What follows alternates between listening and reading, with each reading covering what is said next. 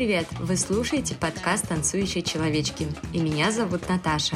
Этот подкаст для тех, кто любит танцевать и хочет узнать про хореографию немного больше. Говоря о танцах средних веков в Европе, нельзя не затронуть тему хореографии в России. Поэтому в этом выпуске мы будем говорить о развитии народного танца в нашей стране.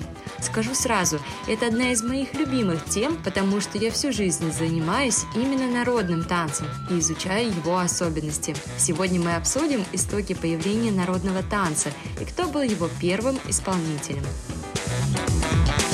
Я, наверное, не устану повторять, что танец нельзя отделить от народа, потому что благодаря ему он появился и развивается. Танец всегда отражал быт людей, их чувства, мысли и настроения. Танец был и частью религиозной жизни. Причем у каждого народа свой определенный танец, который отражает его особенности. Он зависит и меняется вместе с экономической, социальной и духовно-нравственной жизнью. В этом выпуске мы больше будем говорить об истории русского народного танца. Она неразрывно связана с историей русского народа и несет в себе отпечаток его эмоционального характера, характера и условий его жизни. Давайте вспомним немного историю.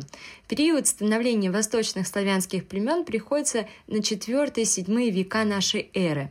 Это период раннего язычества. Славяне обожествляли солнце, гром, молнию, реки, огонь, камни и другие предметы – Весь окружающий мир воспринимался ими в конкретных одушевленных образах, и они поклонялись им. А чтобы умилостивить природу, состоящую по их понятиям из множества могучих существ, богов и духов, устраивались языческие обряды. На них встречались племя, род или несколько племен и родов. Языческие обряды сопровождались народными игрищами, плясками и игрой на музыкальных инструментах. Основной формой игрищ был хоровод. Мы уже с вами знаем, что многие многие народы олицетворяли его как движение светил, и очень часто он использовался во всем мире на ранних этапах развития танцевальной культуры народа. Вспомните, например, астрономический танец древних египтян, композиция и ход которого были подсказаны движением светил. Все это лишний раз доказывает, что природные процессы и явления для всех народов, пребывающих на низкой ступени развития, являлись предметом наблюдения, изучения и поклонения. В ритуальных обрядах, как в древности, так и в язычестве, человек не просто танцевал, а ощущал себя частью природы. Он двигался как, например, планета, это птица или животное, а звуки, сопровождавшие его движение, были похожи на шум воды или ветра, раскаты грома, крики животных и птиц.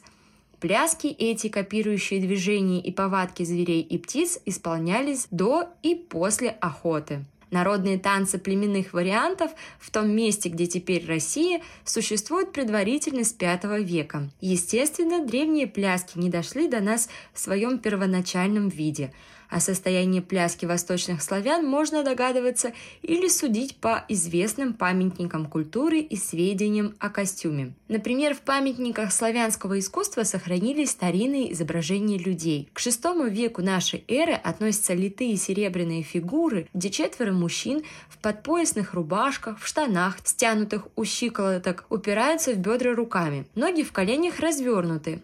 Все это и движение пляса, и одежда, поза взяты из жизни народа и до XIX века были обычны для русского крестьянина. Неоспорим тот факт, что пляски древних славян, как и всех народов в периоды раннего расцвета искусства, имели несколько назначений. Танцы были призваны развлекать и сопровождать обряды. Но танец был не только популярен в религиозных обрядах, но еще и в трудовых, семейных и военных. Давайте немного поподробнее о каждом виде. Религиозные игрищи и пляски, как правило, исполняли в рамках обрядов на определенные языческие праздники, которых было великое множество – и некоторые из них сохранились до наших дней. Из трудовых до нас дошли обряды земледельческие или календарные – определявшиеся сельскохозяйственными работами в течение всего года. Можно сразу догадаться, что этими обрядами и танцами славяне хотели задобрить окружающий мир, землю, силы природы,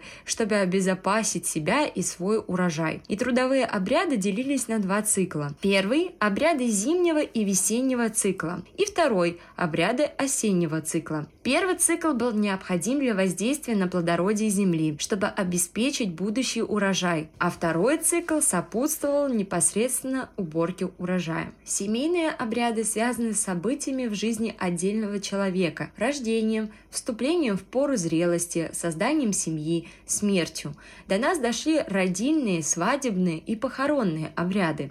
Цель семейных обрядов состояла в предохранении себя от порчи, болезней, от воздействия различных враждебных сил, в обеспечении личного и семейного благополучия. В военных плясках славяне себя почти никак не проявляли, что приписывается к их миролюбивому нраву. Однако борьба племен между собой должна была привести к появлению военных плясок. Но, к сожалению, описания этих танцев не дошли до наших дней и можем только предполагать, как все было на самом деле. Если танцы были популярны и исполнялись во всех обрядах, то должны же были быть обученные люди – Конечно, да. Ведущих различных игрищ можно было считать служителями культа и мастерами танца.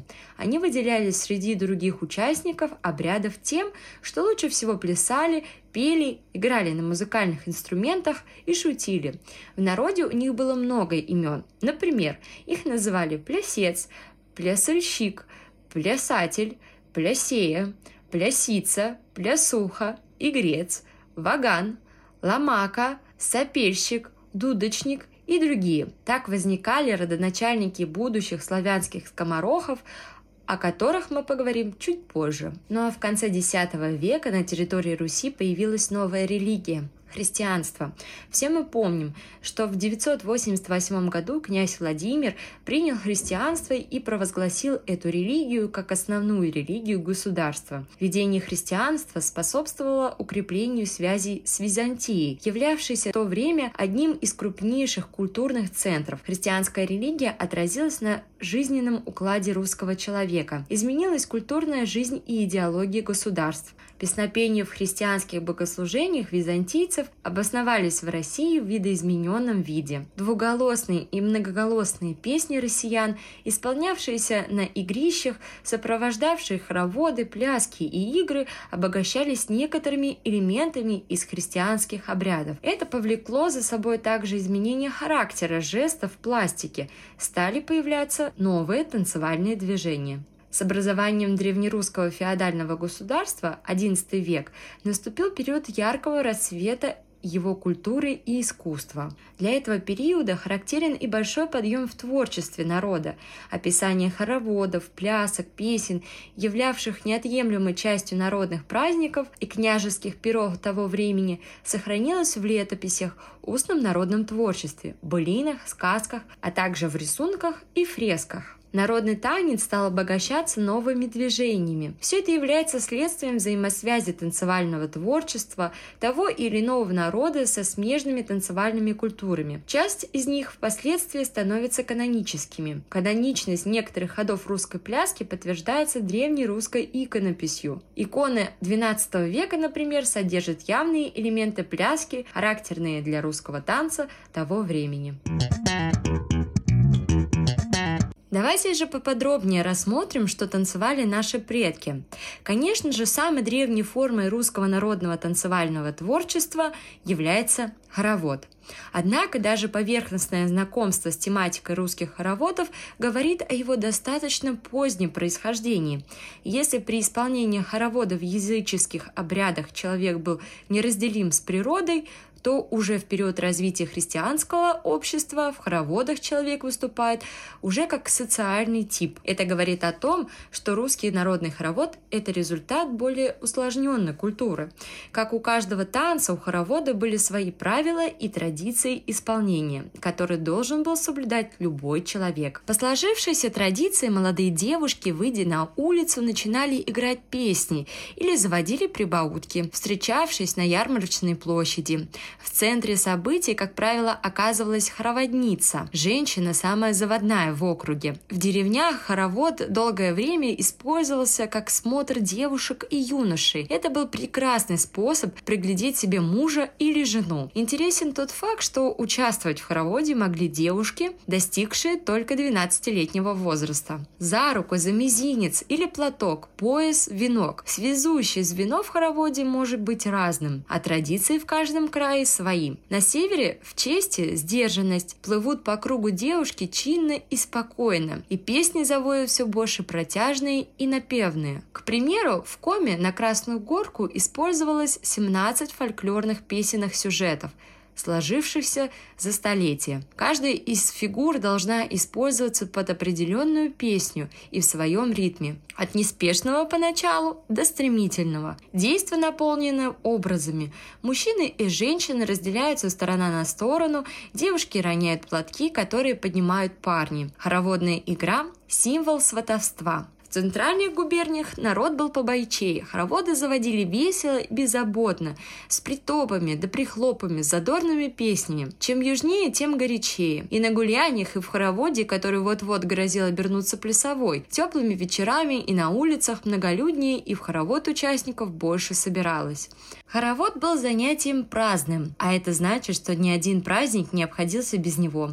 С принятием христианства хороводы заводили вне поста и полевых работ. Хоровод водили сомкнутый, двигаясь по кругу и линия на линию или змейкой. На основе традиционного танца каждая губерния и даже село создавали свои танцевальные картины. Круг в круге, два круга рядом или переливаясь друг с другом восьмеркой. Каждый рисунок хоровода получал свое название воротца, восьмерка, колонка, корзиночка, карусель, столбы, вожжа, плетень, сторона на сторону, плясовая и непосредственно круг. Главное не забывать, что хоровод творчество в чистом виде со своими знаками и символами. Движутся танцующие в хороводе по солнцу или против солнца, по старой памяти.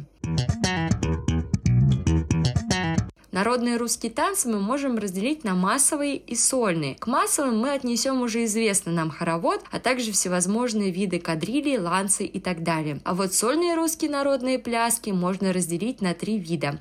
Перепляс, парный танец, импровизационный изобретательный танец. Давайте поподробнее. Перепляс – это форма народного танца, которая включает в себя соревнования в силе, ловкости и умении танцоров, показ индивидуальности исполнителя – его характера, демонстрация виртуозности исполнения движений. Их называли коленами. В старинном традиционном русском переплясе участвовали два парня или же двое молодых мужчин, девушки в нем участие не принимали. Мастера-плясуны соревновались до полной победы. Кто кого перепляшет. Плясуны состязались в основном по количеству движений, колен. Кто больше исполнит различных движений, тот и оказывался победителем учитывалось и мастерство исполнения. Чем техничнее, изобретательнее были плесуны, чем интереснее они выделывали колено, тем больше интерес вызывало соревнование.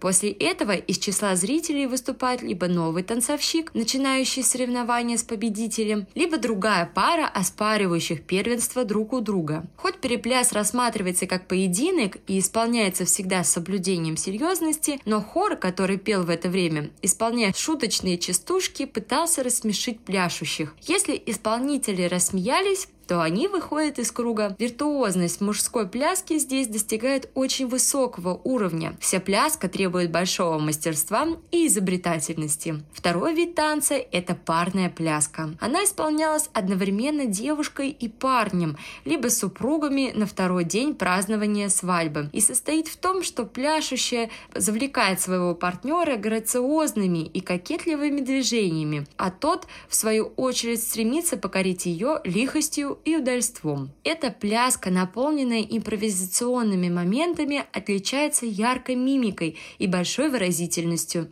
Сопровождается она плясовой песней или игрой на музыкальных инструментах. Ну и третий вид Одиночная импровизационная изобразительная пляска, обычно исполняемая девушкой, требует богатой творческой фантазии, высокоразвитой выразительности и тонкого художественного вкуса. Как правило, хор поет песню, повествующую о думах и судьбе девушки, а танцующая передает ее переживания. При этом пляска должна быть не иллюстрацией песни, а выражением внутренних ощущений исполнительницы. В отличие от большинства западноевропейских государств, где народная пляска, попадая в среду правящих классов, обычно подвергалась полному видоизменению, в России до начала XVIII века она повсюду сохраняла свой основной рисунок, отличаясь лишь манерой исполнения. И у русского народного танца стали формироваться установки, которые были выработаны веками и являлись фундаментом для создания русского национального танцевального искусства. Всего их было пять.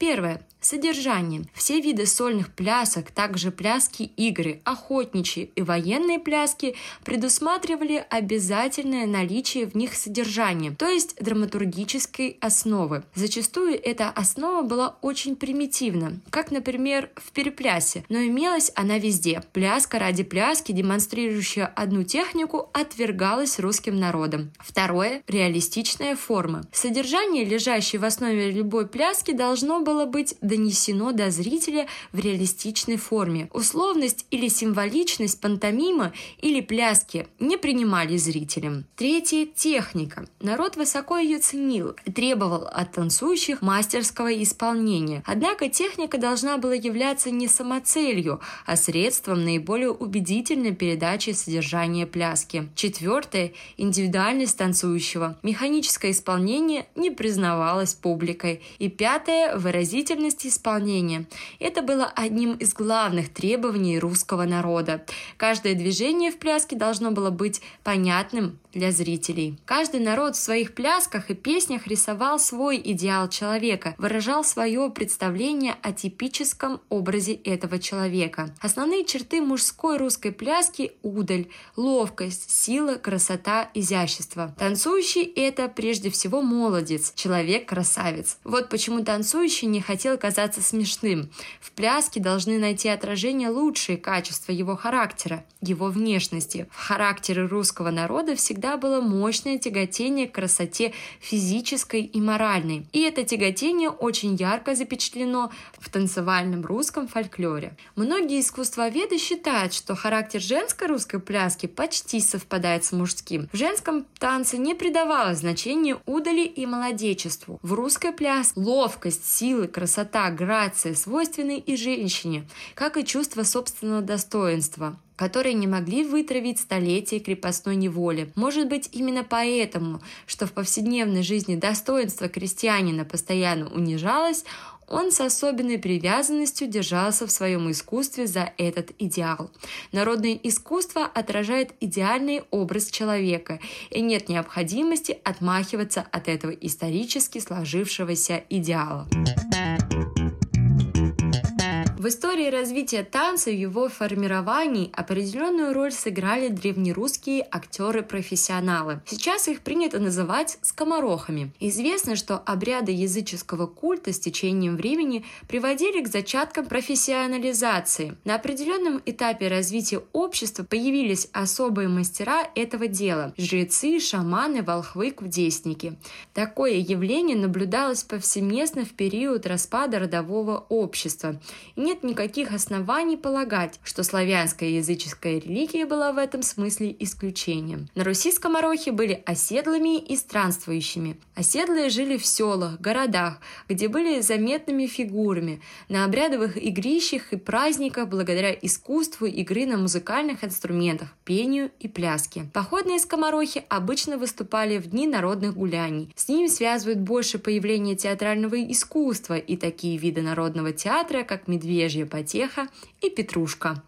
Скоморохи причислялись к обладателям особого дара, к существам, отмеченным Богом, а их искусство считалось служением божеству. В былинном эпосе скоморох именуется вещим или святым.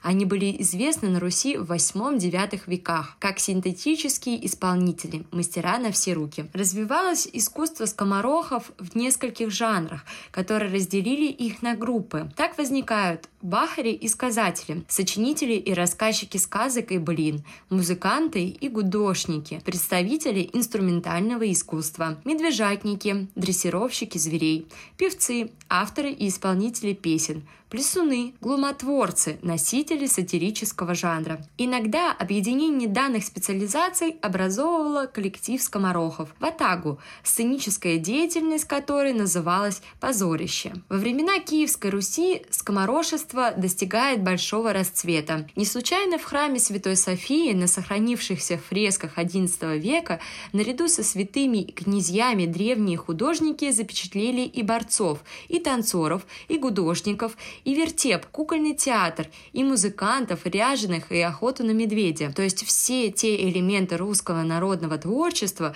которые почти в неизменном виде дошли до нашего века. Большинство свидетельств говорит в пользу того, что слово «скоморох» появилось значительно позднее, чем сами скоморохи. Во всяком случае, мастера великой игры, танцоры, певцы и музыканты, связанные с дружинным бытом славянских князей, появились в незапамятные времена и именовались по-разному, но только не скоморохами. Возможно, что именно негодующие церковники распространили на них прозвище – скоморохи, как бы бранная, как синоним слова «язычники».